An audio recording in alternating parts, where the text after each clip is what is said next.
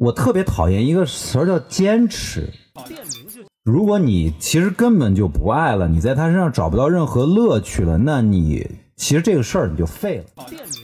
我原来一直不觉得我一个结结巴巴的人，我能给别人开开会，然后我一开会，我能开三三个小时，他们就听我一个人说。但是后来，那可本来一个小时的会让你开成三个小时，可能是对。我本来呢，今天是想用我最擅长的嬉皮笑脸，就把你这事儿给你解构，但是就让你把我给聊感性了。我就跟你分享一个，就是我其实不太想说的一个一个故事，也不是说一个故事吧，就是我最近才发现的这么一件事儿。我有一个圈子的朋友，他们就是完全是属于那种阳春白雪，全是世界各地的名校的博士，全是大概。五六七八个人吧，然后呢，自从疫情前我们就是聚到一块儿开始聊天吃饭之后，这就变成了一个常态。就这些人呢是大学教授啊，企业高管，然后或者是某领域的专家，反正就是看上去就是那种社会中流砥柱的那种精英。你能想象出来吗？就这帮人，然后呢，我们聊天的时候。就是如果按照外人的眼光来看，就是太他妈装了。这帮人就是聊哲学、文学、音乐，就什么都不管。但是呢，就是这帮人按理说呢，就是特别有自己的精神世界嘛，然后也特别的有物质基础，然后也特别忙，因为每天找他们人太多了。然后呢，我们从基本上疫情出来之后，我们就每个礼拜。定个主题，我们就听歌，然后吃饭喝酒，一弄就弄到第二天，一弄就弄到第二天，然后第二天大家就偷偷吐槽说下次不能这样了，耽误事儿，我要讲课啊，我要做做文件什么的。但是基本上啊，我们礼拜五喝完了，礼拜天开始大家就在盘下个礼拜在哪吃，下礼拜咱聊什么，就是就我就发现我靠，就是按理说我是那个攒局的嘛。而且是我就是里面属于智能水平最低下的那种，他们愿意带我玩就不错了。我想他们怎么都那么积极啊？然后一周一周基本上就没有一周是停的，嗯，哪怕就是中间断了一周，每某个人出去那个那个出差了，还得云跟我们见一面。后来上个礼拜的时候，我们吃完饭，外面下大雨了，然后。大家有几个住的比较近，说咱们走回去吧。然后仨大男人就就冒着雨，就在一边淋着雨一边走路。然后我才知道，就是就这个圈子里面这帮朋友，虽然在生活中的关系没那么紧密，但是每个礼拜大家聚这么一次，对于很多人来说，就像是就我又提到救命稻草一样。嗯，就是他们在平时在生活中遇到太多的没法跟别人聊的事儿。然后没法跟别人沟通的事儿，也不也不能够被理解的东西。然后有这么一圈人，你可以就不去问你生活中发生什么，就是特别不切实际的去说和聊自己喜欢的东西。就对他们来说，很多人都在精神有问题。我这么说不太好。就跟你那时候状态一样，我也经历过这种时候，就是那个边缘，就在那个边缘了。还好有这些朋友，还好有这么一个场合，就把他们又拉回来了，还能继续去面对就是操蛋的工作。然后对老师来说，就是我日复一日讲的都是一样的东西，可是我是这个世界上可能最懂尼采的人。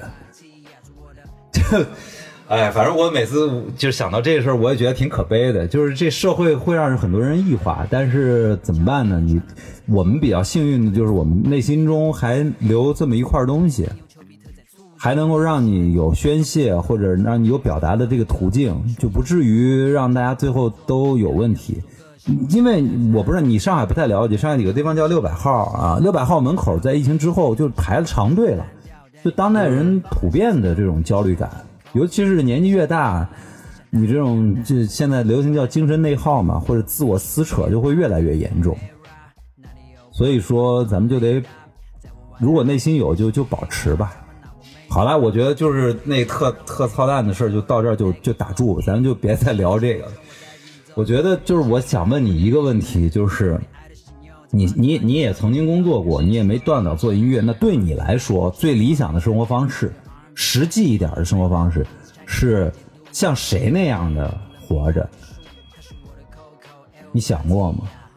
我觉得现在这样的生活方式，可能就是我近几年来最理想的一个生活方式了吧。有找着了，嗯挺幸运的。因为其实我觉得我羡慕很多很多人，但是我知道我永远都不可能成为他们，他们也不太可能成为我。嗯我也不是什么很厉害，或者我也不是一个很弱的人，所以我觉得我我可能通过了小半年时间自我挣挣扎，一直到现在，我能够走出我那片阴霾地，然后我也敢去面对这个社社会，因为。其实对于我这个年龄，其实挺尴尴尬的。我一直觉得三十岁什么也不是，就是我很很年轻，我跟很多人比，我很很很很很年轻，嗯，我也相对来说有一些经历，有一些阅历，我我觉得这个年龄是很好的一个年龄。然后，可是，在你两年都没接触过社会、参加过工作之后，你再重新进入这个社会体系里边儿，其实挺难的。但是我觉得这事儿我得去面对，我我我我可能唯一能干的事儿就是咬咬咬咬着牙，去让所有人都觉得我就是我装作是一个很老老练，我很游刃有余，我我知道所有的事儿该怎么去处理的一个人。那我可能也是一个这样的人，嗯、所以我觉得现在的生活挺好的，每天我能认识这么多新的朋友，然后跟他们相对来说我也都很交心，然后我每天都忙忙碌碌的，也不知道每每天在做的是什么什么事儿。其实真的，你上班族很少有人知道你每天确切你做的是什么什么事儿。我现在真的是不太知道我每天做的全都是什么，我只不过知道很多事儿需要我来做，很多事儿需要我等着去做，那我就去去去慢慢适应这个节节奏就行了。只不过我可能更理想一点的生活是，我尽快的从现在这种刚刚重新投入到工作的一个状态，进入到下一个阶段是我在工作中能够游刃有余的去适应工作。然后呢，我还可以同步的去把我做音乐这事儿回归到我的现实世界里，因为在这两个月里边，其实我除了给新时代节目组交的那个作业之外，我没有去做别的歌，因为。我也想过，我说我如果再不做，很多同行就要把我超了。很多身边也在做歌的哥哥们，他们可能今年要发几张，他们发了多少多少歌，他们又发了一个新歌。可是，我是觉得我的精精力有有限，我每天那么早起，这么热的天儿上班，跟那儿跟那儿他们待着，和这个这个和有些同同同事说点那种听着特真，但是其实特别假的话，然 后你觉得最对你来说最难的是什么？现在工作。啊，对你来说最难的，现在你的工作最难的。对，让我听听。最难的是等。嗯就是我其实对于我来说，你让我写什么东西什么的，这个都没有什么问题。但是对于我来说，最难的是我等待确认的这个过过过程，我跟你说、因为啊，我跟你说啊，就是你你慢慢的你会可能你的职级会往上走啊。我说这话有点爹味儿啊，但是就是这是事实。当你开始需要去决定你下一步要去做什么的时候，你会比现在累十倍。确实，你知道吗？就是是呃，我现在回头想想，回头看看，就是所有的事儿，有人给你布置任务，你等着下任务，然后你用你最擅长的方式去把它做，这是你生活中就是效率最高，然后最幸福的一个事儿，你知道吗？因为你你你只需要全力奔跑就行了。当你所有的事情，你今天一醒来，一进办公室。然后你所有下面团队里的人嗷嗷待哺，说我们今天干嘛？你脑子要炸你，因为那个时候不允许你有任何一场宿醉，不允许你有任何一天情绪不对，不允许你思想来大姨妈，不允许你有任何的一点的延迟。说我想想，你想想，整个团队就不转。你就变成了你现在在吐槽那个，我他妈又在等那个人在不停的给我确认了，是的，知道吗？然后等你再上，如果你自己当老板了，对不起，你一睁开眼，嗷嗷待哺的就不光是任务了，就是钱，你知道吗？就是所有的人，你一睁眼，哦，我今天又欠了三十五万的工资。你为什么 solo 现在不来录节目了？他为什么老得有一光头？你知道吗？接活啊！他就是这样，一睁眼我就房租欠着呢。然后我下面手里员工工资欠着呢，然后我的广告客户不知道去哪儿了。我是上面有爷爷，下面有儿子，就是这才是真正的压力来源。对，这个压力会。所以我其实很明白，我这人在职场里边的一个位置是一个什么样。就是虽然我很能给别人开会，我也很能他妈的给别人说你该怎么去，甚至是我能 P O A 别人，因为在我去年夏天其实接了一些公关的活儿，然后我也给一些呃身边的朋友做一些咨询类的事儿，相当于就是他们想拍视频或者怎么样，他们请我过去，然后每一期我给他们讲你们该怎么去做的好，你们该怎么怎么样。我原来一直不觉得我一个结结巴巴的人，我能给别人开开会，然后我一开会我能开三三个小时，他们就听我一个人说。但是后来那可不，本来一个小时的会让你开成三个小时，可能是对。然后后来我觉得，其实我这人在职场里边的职能，可能更适合做。就是做一些辅助领导去做他想要做的事儿，因为昨天看了一张图嘛，就就是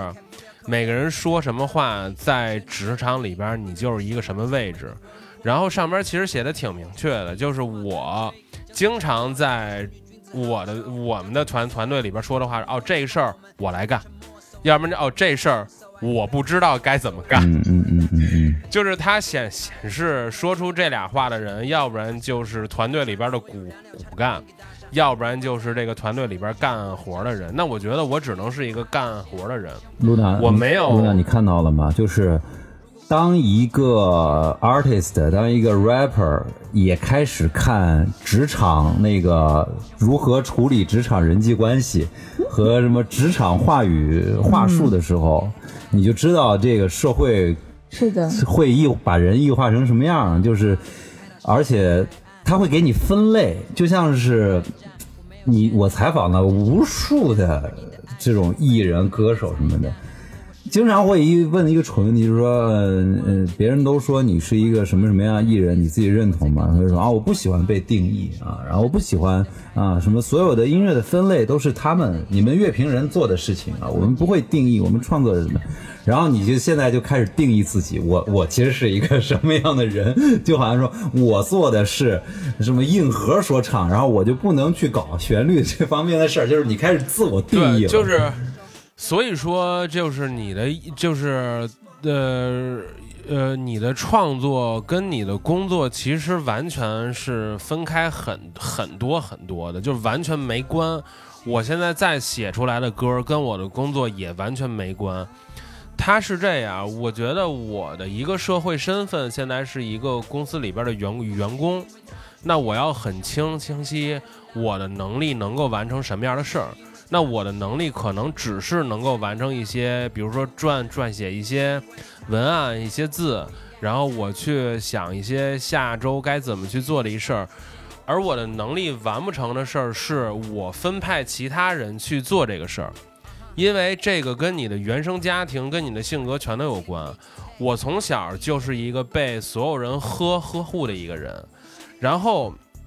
以至于现在我的整个的性格有一些扭曲，有一些畸畸形的事儿，是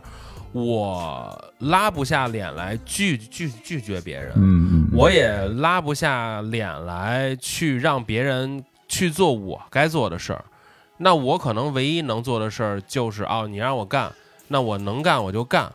然后我可能算是一个年龄挺大的，在我们公司里边的，那我这事儿做不了，我也实话实说的跟你跟你说，这事儿我不太会。你能让别人做更更好，你要是让别人做不了，那我就学。可是可是，当这个事儿放在我的创作里边，因为身边好多的同事也好像卢卢娜，他也他也他也原来问问过我，说要不要给公司写歌，或者说你要不要把一些你工工作里边很很很他妈烦很怎么样的事儿写成你的歌。就是这个答案只能是不，或者说是绝不可能，因为对于我来说，呃，一些总在写我学生时代怎么样，我的学校怎么样，我的工作怎么样，我吐槽我的老板怎么怎么样的，有很多这样的歌，也有很多这样的歌火了。但是对于我来说，我写不出来这样的歌的原因一，我觉得这样的歌特别幼稚；二，我觉得他妈这种创作一点也不酷。我本来就是一个上班族了，我每天写的歌还是我他妈上班的事儿。艺他对他他妈艺术源于生活，那我的生活不仅仅如这如如此吧？那我的生活在我下了班，虽然我每天下班之后，我现在这一周也没怎么练，我每天下了班我就躺在沙沙发上刷刷小红书。看看那些些我特别反胃的那样的视视频，对，但是我知道我终归会有一天能够改变我现在的生活现状。那么，只不过那么那么你理想那状态是什么呢？我理想的状态就是我该上班上班，该加班加班，该忙忙，然后我下了班健个身，健完身之后弄弄歌。然后，如果我今天需要去录个音、去混个音，那我就去，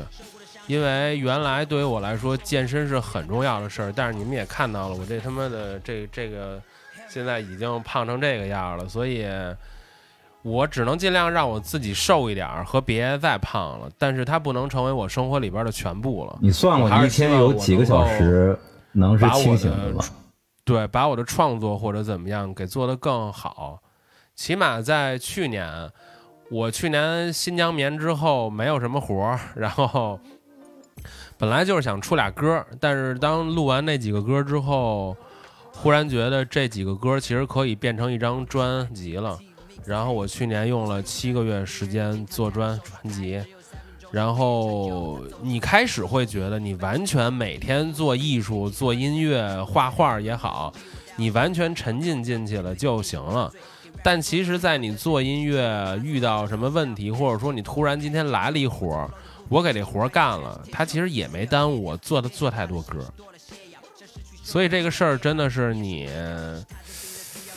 生活，你还是得去面对很多未知的，你没法把你的计划安排的百百分之百的好。我就觉得你说的这个理想的状态，你算过吗？你一天多长时间你自己是清醒的？你你你有多少的精力去做这个事儿？我当然，我问这问题是因为我现在也遇到这样的困惑。我跟你完全，我觉得你这个问题特别好。我一天有多少时间是清醒的时候？我觉得我一天没有任何时候是清清醒的时候。我是一个焦虑很严严重的人，因为我他妈重度焦虑，然后我从小就那么焦虑。所以我觉得，只要是在焦虑的时候，我绝不是很清醒的时候，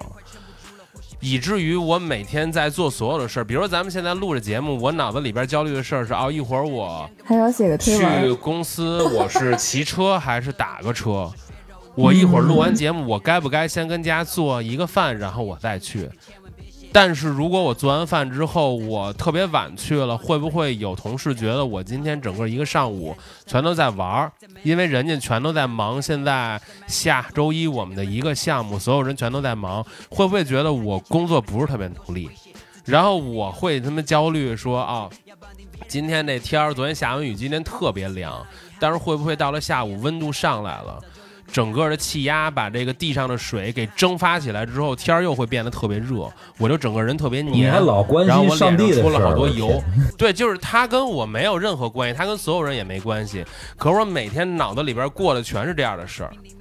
所以可能我创作我写的歌都是那种描绘细细节特别多，因为我只在乎这些东西，我在乎不了那些大的局局局面。对啊，所以我我为什么会说这个呢？就是我我总觉得我有一段时间觉得自己能做的事儿特别多，我就把自己划分成好多好多部分。我一天打四份工，晚上还想创作，还想写东西。嗯，然后就发现不可能，就是那个时候呢，不是就是你把自己的所有的劲儿已经卯到超频了。就是你本来就是一四缸的车，结果你非要开一个 W 十二的一个马力去去带它，然后你会发现你的生活是经不起任何一点意外的。对，就这个意这外个是很那个什么的不，是包括你生不生病，或者是有没有什么天灾，这已经不敢想了。我最我生活最满的时候，就连多堵了一个车，今天这个路上多过了两个红灯，都耽误我今天唯一的四个小时睡眠里面的五分钟。对。然后后来我就发现就完蛋了，就是所有的事情都做不好，然后只能最后是一种自我感动。你看我多努力的在生活，最后落下的只有除了自我感动，没有其他的东西。对，因为自我感动这事儿，我觉得是特特可怕的一事儿。你比如说，我给你们举一个例子啊，这事儿可能也是我，他也不不是不是我，你们反正就看怎么听了就。一个朋友的故事，呃，是，然后比如说呃他跟一个女孩儿好了，好了这么的久，然后呢，他其实没有这么喜欢这个女孩儿，可是每天跟她生活在这么一块儿呢，你又给她做饭，你又给他洗衣服，甚至你给他内裤袜子全都洗了，然后呢，当他每天下班回了家之后。你会跟他一直甩着脸子，你就跟他说：“我操，今天我为了你干了这么多的事儿。”人家就他妈跟你说：“谁让你干了？我的东西需要你来弄吗？我的饭需要你来做吗？然后你就会陷入一个思思考：我做这么多事儿是他妈为了什么呀？是我想让他开开开心呢，还是说我只是想让我自己觉得我很爱他？所以这个自我感动的这个事儿，它不仅影响你的情绪，浪费你的时时时间，最重要的是，它会完全否定你自己这个人的人格。嗯，所以以至于现在我每天这一段时时间，就是我不想去健身，我他妈就不去了。我今天就是想吃一佛，那我就连着吃佛。我中午吃完佛，我他妈晚上吃。然后我写不了歌，那我就我就彻底也不写了。回了家我就看看那种什么烂烂烂片儿，怎么怎么样的。就是我觉得我需要度过这个夏天，那可能到了秋秋天我我就好了，因为人其实人是很强大的一个动物，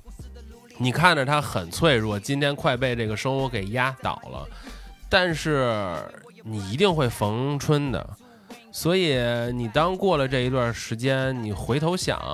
这些都不是什么事儿。所以我永远相 相信，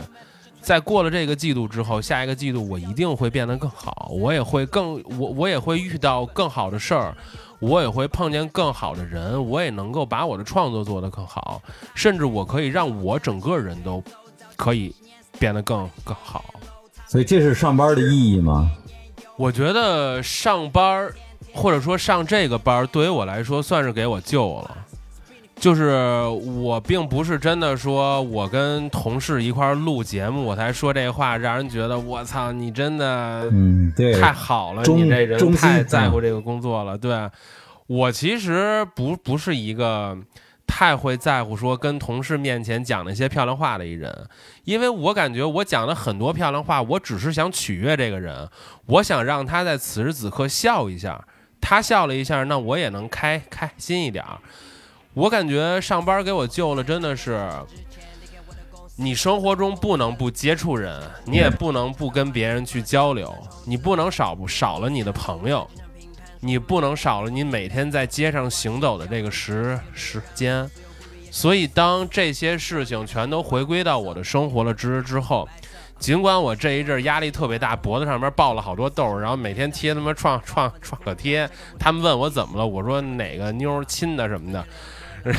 岁月的吻痕啊，对，然后我是觉得这一段时间认识了这么多新朋友，然后每天忙忙碌碌，呃，我的生活做了一些改变，甚至是完全把我的生活颠倒过来了。但我觉得这个是比我自己跟家，我觉得所谓在做我自己的事儿快乐的多得多。嗯，行，那什么时候就是准备一鼓作气的重启音乐作品？我在上班一个月左右的时间的时候，我想过，我要不然就别做了，因为做音乐这事儿也不赚钱，我也从里边得不到什么快乐。呃，所以，我为什么要干这个事儿呢？但是我在那天节目组给我发完那个东西，我就给他那给那歌心里的火苗又燃起来了，对吧？对，用了一个小时把那歌写了，然后我忽然觉得，其实别太把任何的事儿都看得特别的重吧。当你把所有的事儿都放放下的时候，好多的东西反而会扑面向你而来。所以我觉得我一定会接着写歌，甚至也许用今年剩下几个月的时间，我还能做出一，在我的心里边是有一个点的。假如我八月份又一个月耗耗了一个月，怎么怎么样，那我觉得九月、十月份我一定会接着去做这个事儿的，因为我是一个对我自己相对来说有要求的一个人吧。我不能看我一直变得是一个这样。或者说我不能看我变得像所有人全都一样了，我可以每天上班下不下班，但是我依然要做属于专属于我的事儿，我不能变成一个每天只是行尸走肉的一个上班族。我可以工作特别努力，但是我在我做我自己的事儿的时候，一定要很享受其中。我我觉得那可能才是我该做的事儿。